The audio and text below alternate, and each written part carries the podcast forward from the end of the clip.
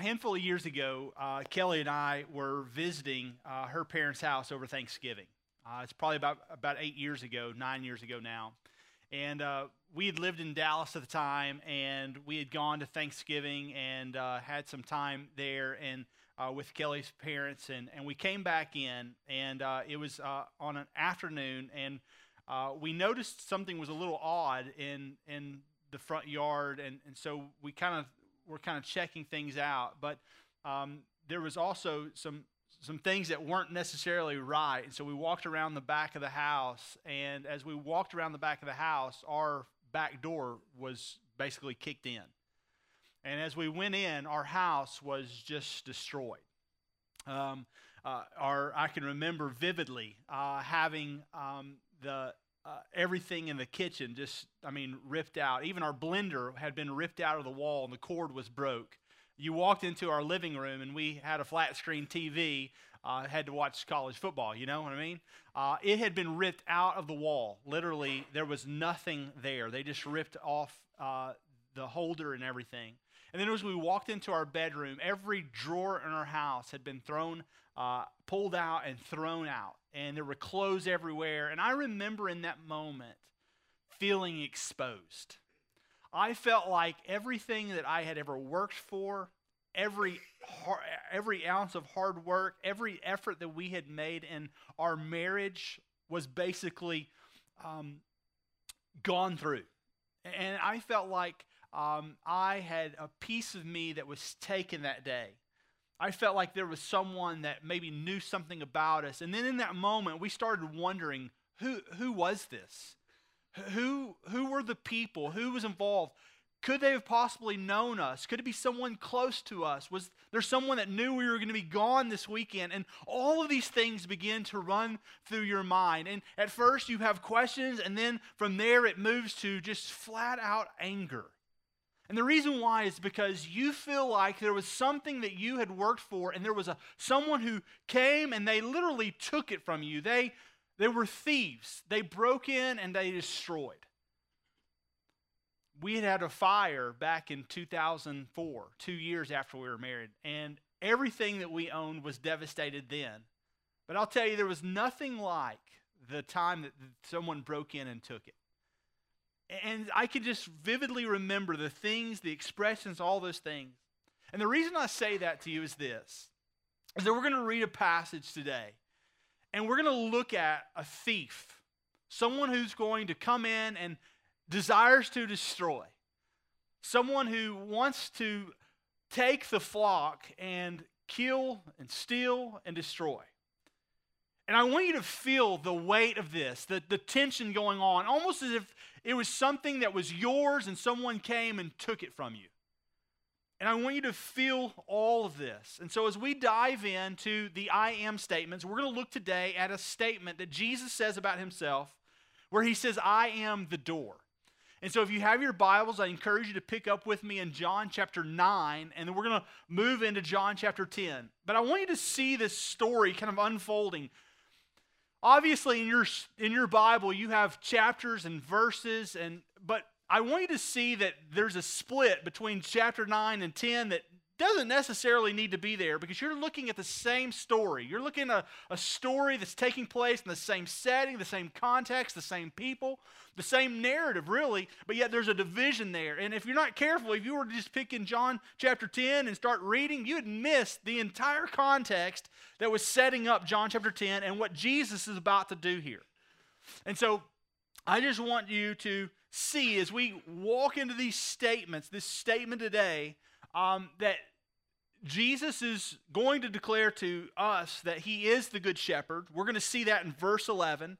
Before he ever says that, he says, I'm going to show you that I'm also the door. And so, as we dive in, I do want to go ahead and just take a minute and welcome everyone. Um, and so, especially to those in Wills Point that are, are, watching, but also those online. And so, we're so grateful um, that you guys are joining us today. And uh, we look forward to this. And so, here we go John chapter 9. Let me give you the context. In John chapter 9, you see the disciples are walking with Jesus and they see a boy that was born blind. And they ask this question in the very first two verses Jesus, why is this man this way? Is he blind because of his sin or is because of his parents' sin? And I love Jesus' response. He says, It's neither. It's so that the power of God may be fully what? Manifested or displayed in his life. And so uh, you see what Jesus is going to do. And, and so Jesus says it's not this guy's sin, it's not his parents' sin, because that's the that's the old adage. That's the thought that there would be some sort of malfunction in someone's life. There would be something that comes back, in a sense, a reaping of what you sow type of thing and it would be manifested because of a person's sin. Jesus goes, No, this man's not blind because he sinned. He's not blind because of his parents sinned. He's blind so the power of God may be displayed. And then what Jesus does, he's going to pick up some, uh, some clay. He's going to put in his eyes. He's going to encourage the guy to go and wash it off, and he does that. And the guy comes back. And you see this dialogue taking place in John chapter 9 where it's on the Sabbath.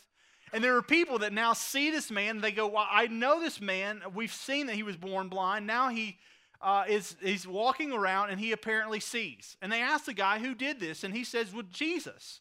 And they say, "Well, do you what do you know about Jesus?" I don't know much about Jesus. I, I I know that I was blind and now I see. And that's about what he knew. And so then they go to his parents and they go, well, Tell us, is this really your boy? And they go, Well, I know for sure that it is my boy. This was the very boy that came out of my womb. This is him, our son, which we love. Well, has he always been blind? Yes, he was born blind, but now he sees. And they begin to question them, and then they say, because of fear of the Jews, they say, Listen, go ask the boy, he'll tell you. And they go ask the boy, and they say, Listen, tell us. And he goes, I've already told you once. It's very clear. I was blind, but now I see. I don't know much about the man other than he must be from God. He must be divine. And then the question then becomes, well, how, how would Jesus, if he's a if he's divine, how can he do healings? But even then, how would he be doing healings on the Sabbath if he was divine? Because no one would do things on the Sabbath, and that must make him a sinner. And so here's this question that these people were asking Well, how would a sinner do something that seems so divine? And the man goes, I don't know, nor do I care.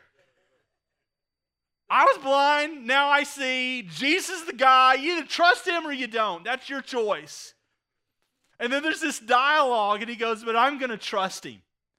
And so this man follows Jesus. And I want you to just pick up the rest of the story in John chapter 9. I'm going to put it for you up on the screen, verses 35 through 41. Jesus heard that they had cast him out.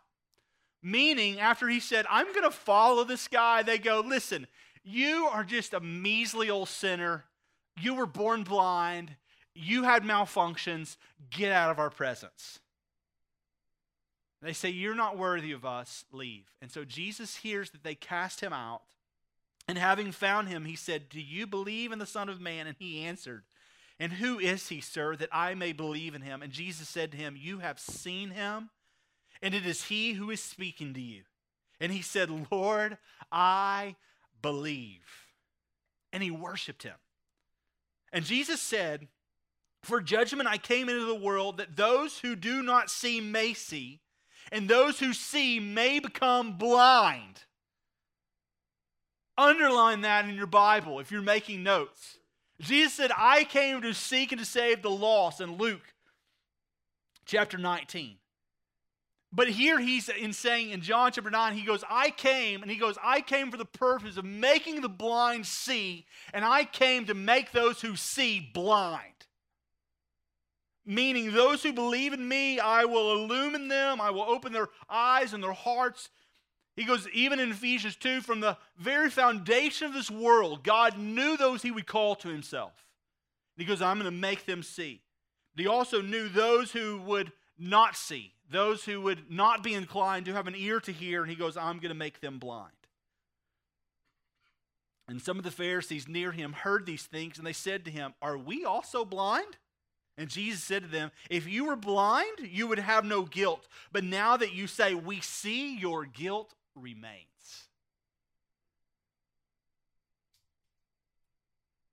Meaning, you believe that you see, but the way that you perceive things to be is not true and it's not accurate and therefore there is blood on your hands, there is guilt, and you will forever pay the consequences in separation from a holy God. You will not be a sheep in his fold. And so then he brings into the story as he's seen all of this go down, as he's heard about it, he's talked to the man, he's had a handful of the Pharisees ask questions, he begins to say these things in John chapter 10, verses 1 through 10. And I'm just going to read it and then we'll come back to it. Truly, truly, I say to you, he who does not enter the sheepfold by the door, but climbs in another way, that man is a thief and a robber. But he who enters by the door is the shepherd of the sheep. To him the gatekeeper opens, and the sheep hear his voice, and he calls his own sheep by name, and he leads them out. And when he was brought out of his own, he goes before them, and the sheep follow him, for they know his voice. Now, a stranger they will not follow, but they will flee from him, for they do not know the voice of strangers. This is the figure of speech Jesus used with them, and they did not understand what he was saying to them. And so Jesus again said, Truly, truly, I say to you, I am the door of the sheep. All who come before me are thieves and robbers, but the sheep did not listen to them. I am the door. If anyone enters by me, he will be saved and will go in and out and find pasture. And the thief comes only to steal and kill and destroy, but I have come that they may have life and have it abundantly. So, what Jesus is simply doing here is he is setting the stage to show you what it looks like to be the good shepherd. He's showing you a, a picture of what it means to be his sheep, what it means to know him, to follow him, to trust him. And he's speaking to a group of men who claim to be the religious leaders of their day. He is speaking to men who they, they look the part, in some ways they act the part, but yet their hearts are far from God. They are in darkness. They are thieves and robbers. They do not know God. They do not abide in Him. They don't trust in Him. And they actually condemn those who seem to be lower than them. And so, what they did with this man who was born blind but has now put his trust in Jesus was what? To cast him out. You are not of our rank. Get out of here, you peasant. And Jesus says that is not indicative of what a shepherd should do. And he's actually referring to something very deep here. And so I encourage you to have a pen and a piece of paper or write in your Bible because what you're about to see here is, I think, going to blow your mind.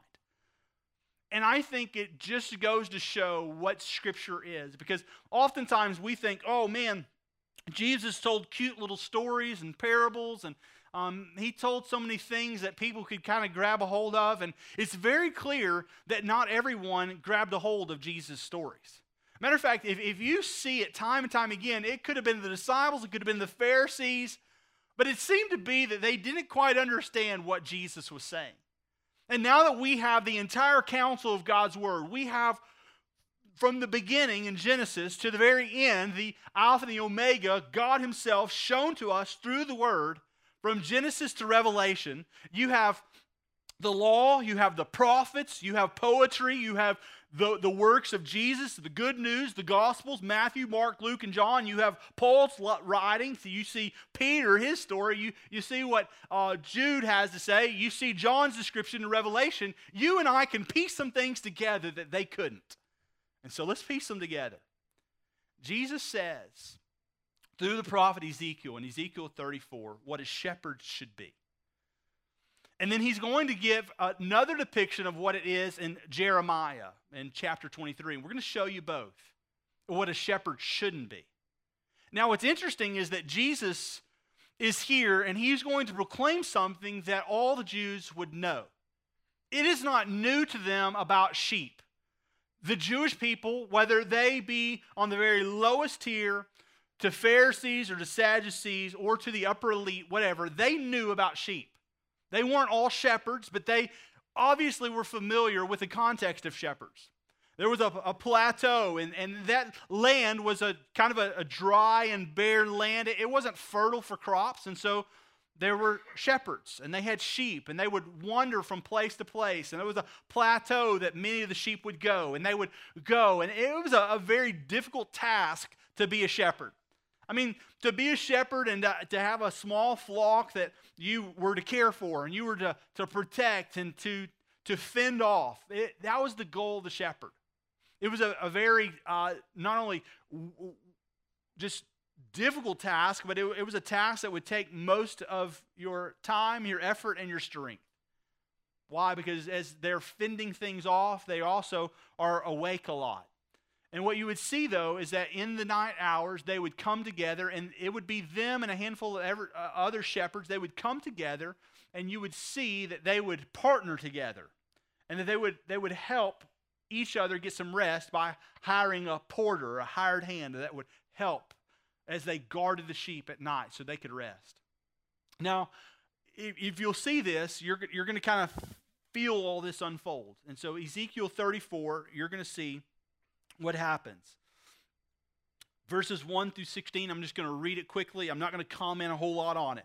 The word of the Lord came to me, Son of man, prophecy against the shepherds of Israel, prophecy and prophesy, and then say to them, even to the shepherds, Thus says the Lord God, all shepherds of Israel who have been feeding yourselves.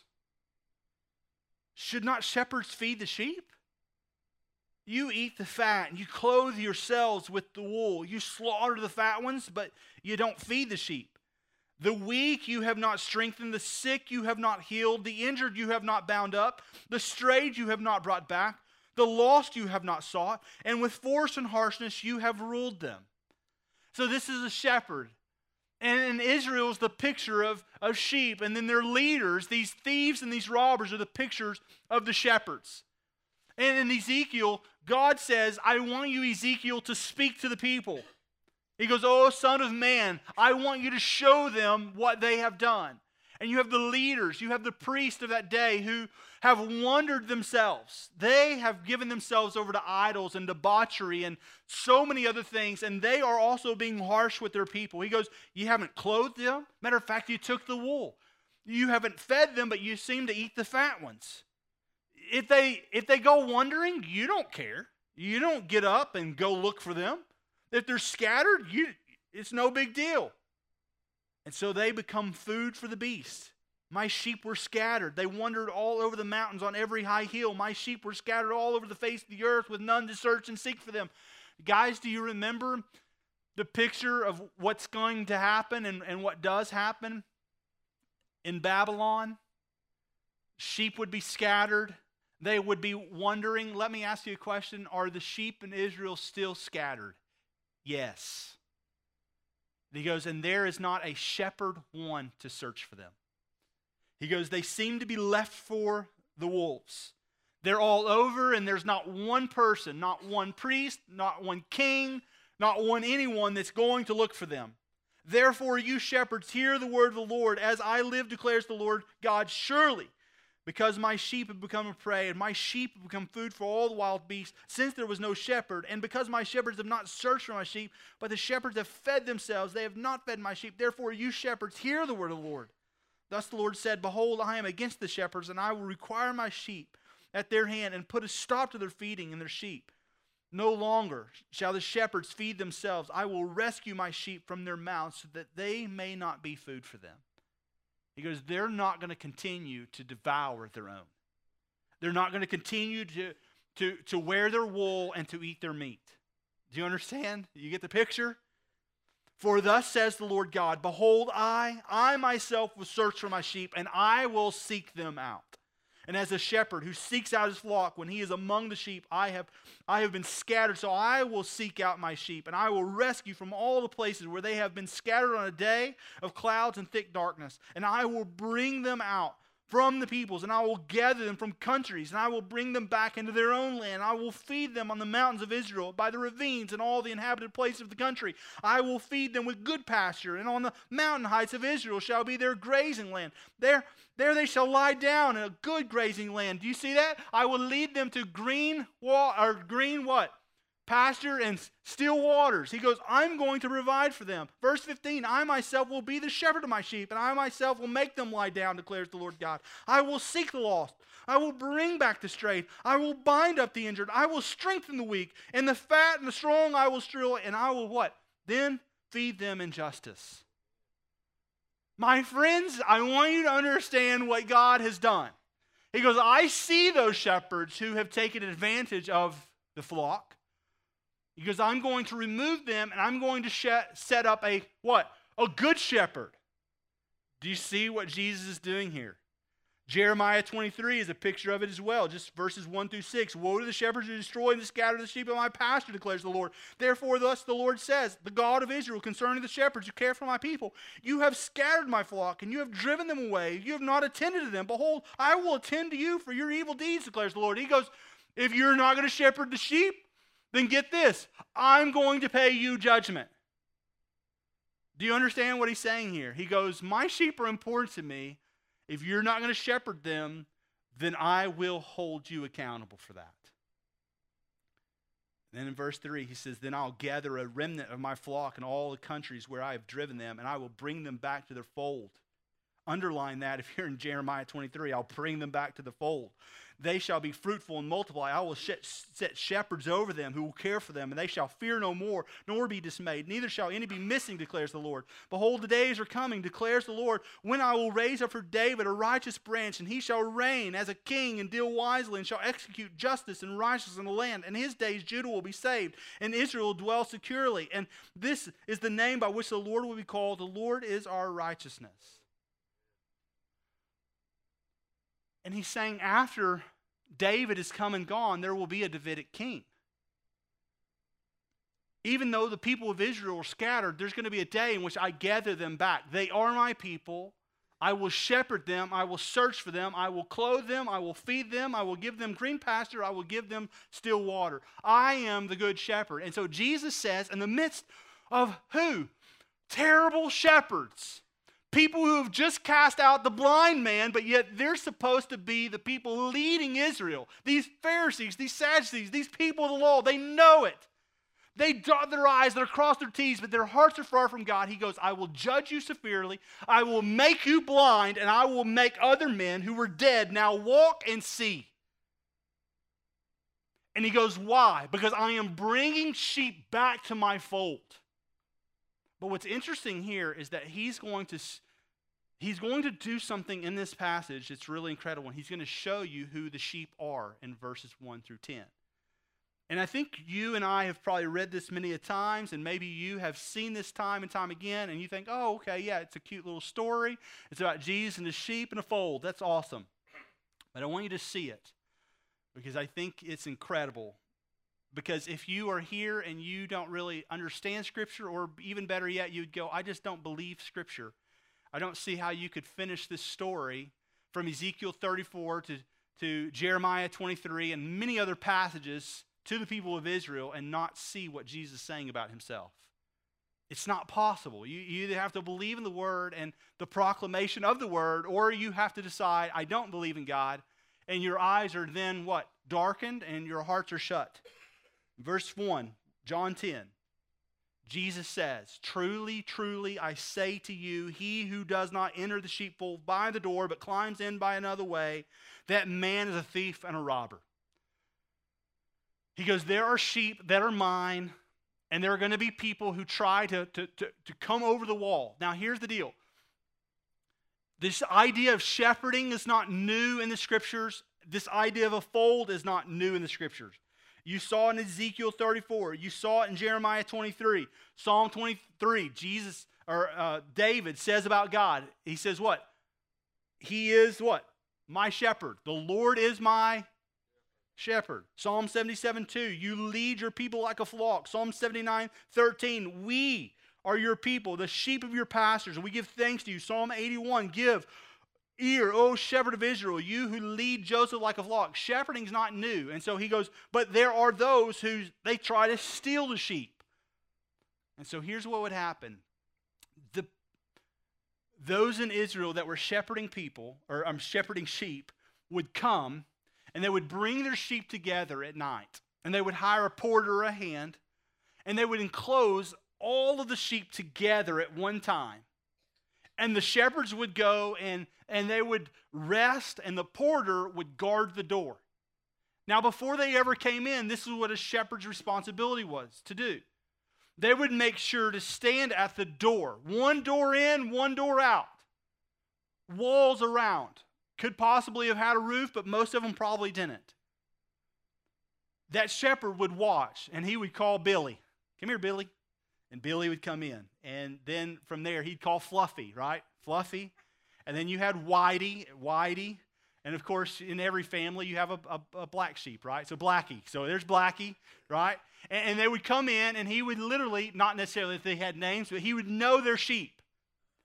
And he would call them in. And listen, shepherds were, were not exorbitant people, they didn't have hundreds and hundreds of sheep.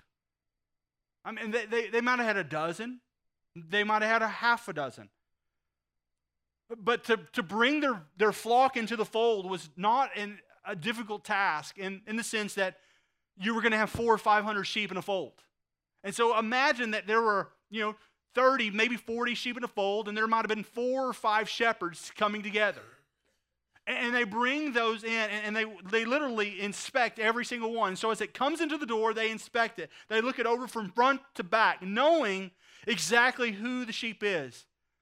In the fluffy seasons where there's lots of wool, they would literally comb through it and make sure there were no injuries, and they would pass them into the fold one by one. They may have six, they may have 12. They'd pass each and every one in. And once all of them were in the fold, they would shut the door, they would go and have a night's rest. Then the porter would know all of these sheep are accounted for. Now, the next day, you may wonder, well, how in the world are, is it that, that they're going to leave the next day? They're going to they're going to walk out of the door and they're going to eventually have to figure out whose sheep. Well, how do they know whose sheep are which? Well, according to this scripture, it's going to be what? Those that lead by voice. I have cows. Anybody have cows in here? You're a cattle guy? Yeah. I'm not I'm not really a cattle guy, but I have some, okay? I can call ours up.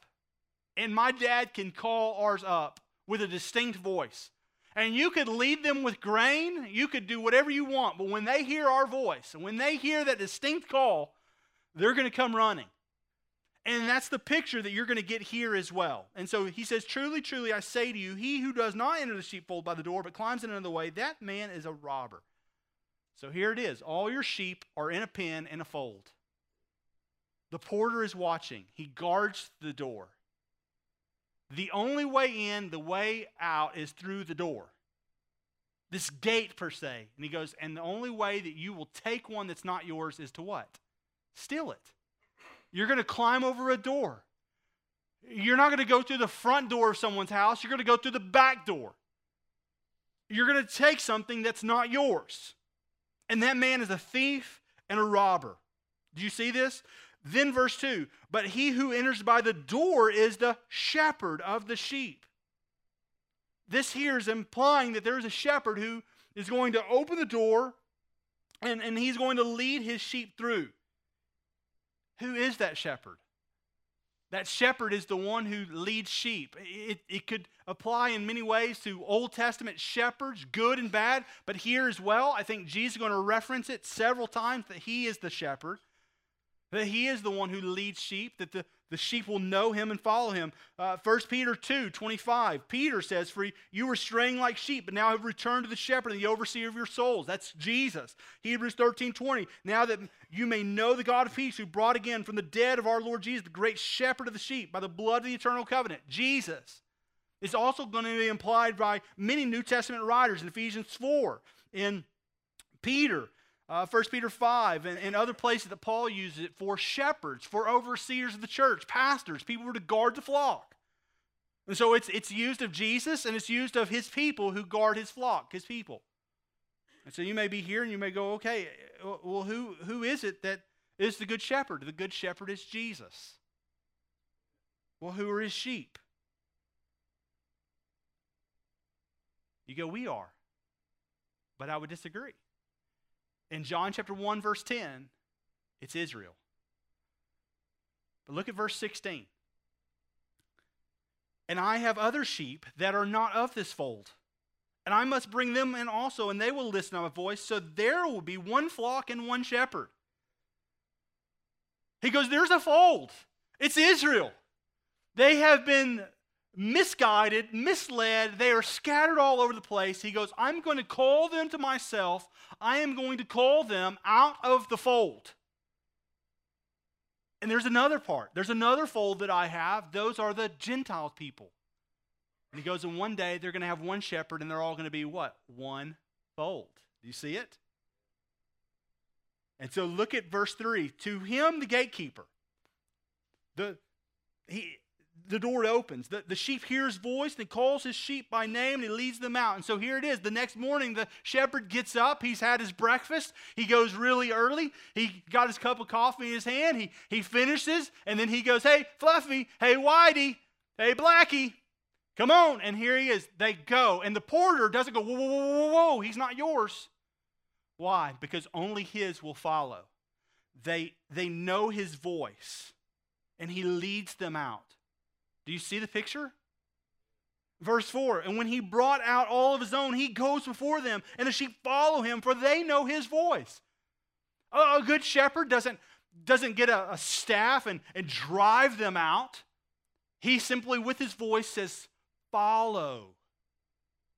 And they follow and they lead and they obey. Why? Because they know the, the shepherd they know his voice. They know his tender touch. They, they've known his discipline, but they, they believe that, that he loves them and that he cares for them. And so he calls them out of the fold. And he says, and we're going to take you and we're going to find pasture. And so he would bring them into the fold. That's why a lot of people debate well, in John chapter 1, verses 10, is, is it the church? Uh, is it possibly heaven that they're talking about? But the deal is, is this the shepherd is calling them out of the fold. And the reason he's calling them out of the fold is to take them to something better. And so he leads them by voice. But he makes a, a, point here in, in verse 5. He goes, As the shepherd leads by voice, he says, Look, a stranger they will not follow, but they will flee from him, for they do not know the voice of strangers. And so if, uh, if, another shepherd came in he came with force, he had his, his rod and his staff, and he came in and, and he tried to herd them out, they're going to scatter along the fold. They're going to keep running in the sheep pen. And it doesn't matter how hard he pushes them to the gate, they're not going to try to go to the gate. Yeah, may, maybe one scatters out here and there, but the bottom line is it's going to be very difficult and arduous task for a guy who's trying to steal the sheep. And so, for a thief and a robber to jump over the wall and then try to lead sheep that are not his out is going to be an impossible task, which is why I make the note for those of you in here who go, Well, is it possible for you to believe in Jesus, then eventually to just wander the faith, denounce him, and, and, and ultimately to, to not declare your love for him? And the answer is no, it's not possible. You either know the shepherd and you hear his voice and you obey him and you follow him, John chapter 10, or you don't which is the most confusing thing in the church for you to continue to lie to yourself and to believe that, oh, yes, I love Jesus. Oh, I love God. I've believed in him since I was a kid, but yet you do not do what he says. You are lying to yourself. You are not of his fold. You are not of his flock. You are not listening to his voice. You are not being obeyed. You are being deceived and ultimately are going to be still stolen, killed, and destroyed. And so Jesus says again to them, so that they understand the picture after giving this figure of speech in verse 6, which they do not understand, verse 7, he says, And so let me say it to you again. Truly, truly, I say to you, I am the door of the sheep. Listen, he is not just the good shepherd, but he says, I am the door. Get this. He's the porter, he's the shepherd, but he's also the, the gate. He goes, I open the door. He's going to say it in John chapter 4 14, verse 6. I am the way, the truth, and life. He's going to reiterate it. We're going to discover that in a few more weeks. Listen to me. He goes, I am the way. I'm the way in, I'm the way out. If you want the Father, you have to come through me. He says in Ephesians 2:18 this way, for through him we both have access to God the Father through one Spirit. Do you see it? In verse 8, he says, All who came before me are thieves and robbers. So he says Israel has not had a picture of a Messiah yet. They have heard about it. There have been many people who want to, to claim to lead them, but they have led them astray. There have been many people that have oppressed them, have scattered them. And listen, this is not new. Do you understand that there are people, there are pastors, there are shepherds, there are people now that they do not care about the flock? They don't care about the church, they care about gaining from the church. They let sheep wander, they don't care. They let sheep get really fat and woolly, they take their wool and they consume it and they eat the meat. It's happening today. It has happened then. It will continue to happen. Matter of fact, just so you understand, there's going to be one final robber and thief, and that's going to be the Antichrist. And so until that day, what God is going to do is continue to gather his people, but he goes, I'm going to primarily gather them, call them out of the fold. Judaism, this law based system in which does not work, I'm going to call them out of it in the millennial age. I'm going to give them a chance to follow and respond. And those who know me, hear me, will follow me. Do you see the picture? And there will be one who tries to thieve and destroy and lead them astray. He will call to them, but they will not follow. I am the good shepherd. Do you see the picture here? And so sheep listen not to thieves, not to robbers, not to impostors, but they listen to the one who calls them that is the good shepherd. So Jesus is saying, Men, men, listen. Your eyes are darkened to the truth, but those that I call will follow. And this blind man goes, I see. I get it. You're the good shepherd. I'm following you. And that's what the shepherd has come to do. And so in verse 9, he says, I am the door. If anyone enters by me, he will be saved, and he will go in and out and find pasture. The point of salvation is not to squelch your life. The point of salvation is not to give you more rules, regulations, and legalistic attempts to find a way to devote yourself to God. Salvation frees you up to come and to go. It is the banquet table of the Lord. It is the, the everyday blessings of green pastures and still waters. It is the protection. Though I walk through the valley of the shadow of death, I will fear no evil, for thy rod and staff bring me comfort. It is the preparation of the eternal banquet feast. And he prepares a table before me. It is the good shepherd calling out the sheep out of the fold. And he goes, all the while protecting you from the thief. Verse 10 that comes to steal and kill and destroy. I come that they may have life and come, have it to the full. Listen to me. Here's, here's the picture. Get this. The only way that a, a sheep was going to make it out of the fold was not an impostor going, woohoo, woohoo, come on, Blackie, come here. The only way that, that a sheep made it out of the fold was the thief to climb over the wall, verse 1, kill the sheep, and drag it back over. Because the moment he put his hands on it, bam, bam, bam, it's trying to scatter, it's trying to run. What did he do? Kill it, drag it back over. See, the, the idea is to steal, kill, and destroy. Listen to me. People who do not care about your growth spiritually, could care less if you get malnourished or if you get fat and you sit in your seat. Hear this. There are pastors all over this country that could care less what you do in your spiritual growth. I'm not one of them. Our staff is not one of them. If you want to be a part of this fold, this flock, this body, then come on. There's too much at stake. I do not care if our attendance is cut by 50% next week. I want to be the most committed church in Van Zandt County. I want to be committed to the gospel all around the world. And if you're a part of it, then come on. If you're not, listen to me. There may be somewhere else that you can go. But we're going to commit to lead you to, to the things that I believe are scripturally based that are giving you food and water. Are we perfect? By no means. Have we lost a few? Yes, but we've gone searching. And the reason why is because there's a weight on us as shepherds that Jesus puts. And, and, and Peter, he, he gives you this example, and I'm going to close with it. In 1 Peter 5, he, he says, listen, there are, there are people who are deceiving sheep right and left. Listen, you can look around. There are people deceiving sheep with false doctrine and, and, and, and lies and deception. There are some that are, are, are giving you good doctrine, but are not calling you to anything. They're not calling you to, to green pasture and still water. But Peter exhorts shepherds. He uses the same word. So I exhort the elders among you. That's a pastor, that's an overseer, whatever you want to, it's the leaders of the church those who are following. He is a fellow, elders, a witness of the sufferings of Christ, is a well as well as a partaker in the glory that is going to be revealed. Shepherd the flock of God that is among you, exercising oversight.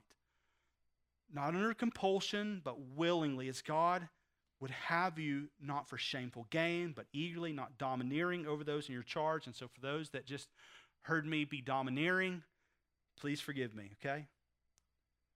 I'm not trying to push you through the gate, I want to lead you. But he says, Be an example of flock. And when the chief shepherd appears, you will receive the unfading crown of glory. Likewise, you who are younger, be subject to the elders. Clothe yourselves, all of you, with humility toward one another. For God oppresses the proud, but he gives grace to the humble. See, listen, the commission here is this. He goes, Listen, and the, the, the good shepherd has called sheep to be a part of the fold. Even, even Jeremiah 23, Ezekiel 34 give you the picture, though, that God is going to give shepherds to care for his flock. And so he is the good shepherd. He is, he is the head of the body. We are his body. We are his church. And he goes, But I'm going to give you overseers. I'm going to give you people to lead you. And, and, this is what they should do. And so for me, this text, 1 Peter 5, 1 through 5, really 4, he goes, You should lead. Don't be abrasive or harsh, but lead. And he goes, And likewise, if you're a part of the church, you ought to follow. Clothe yourselves with humility. And then verse 6 is just a good call to all of us. Humble yourselves, therefore, under the mighty hand of God, so at the proper time he may exalt you, casting all your anxieties on him because he cares for you. Be sober minded, be watchful. Why do we have to be watchful? Because the enemy wants to climb over the wall. You get the picture?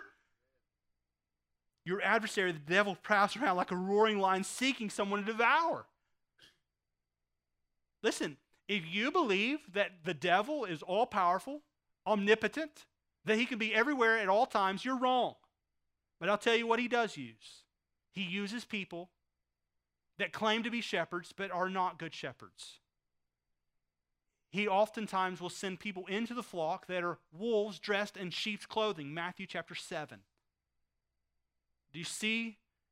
The pastor, the overseer, the shepherd of the flock needs to be, the, to be uh, diligent, vigilant why? Because there are people who want to lead God's people astray. And, and who are God's people? Verses 1 through 10, it's Israel that God's calling back to him.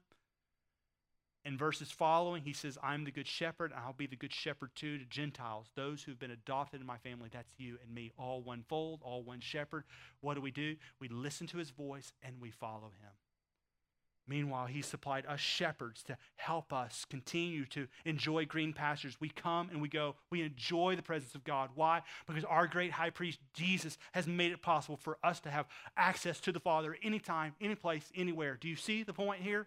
Meanwhile, stay vigilant, vigilant, stay on task, be alert. Why? Because the enemy prowls around like a roaring lion looking for someone to, to, devour. He wants to destroy your family. He wants to destroy your marriage. He wants your kids to leave the church and not come back to the church. He wants you to fail in every single way. He wants you to be miserable. He'll use people to do it. He'll use circumstances. He'll do whatever he can to try to draw you out and ultimately kill you and drag you over the wall.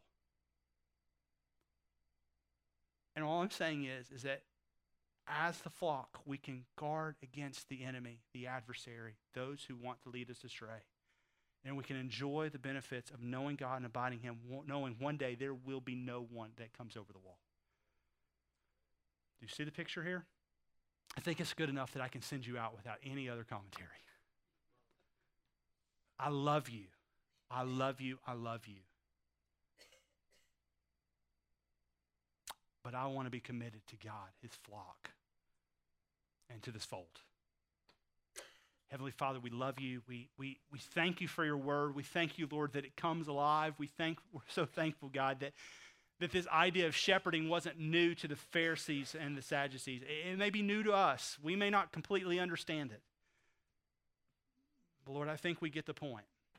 You are the good shepherd, and you call your sheep, and they follow you and they, they know your voice and, and they obey it. And so, God, we ask, God, that you would speak to us clearly through your word and that we would follow you. I pray today that there would be someone who follows you, who's obedient to you, who they leave their life of, of sin and, and that they come to be a part of the family of God. I pray, God, that you would move and stir in their hearts, that there would be a conversation that takes place today.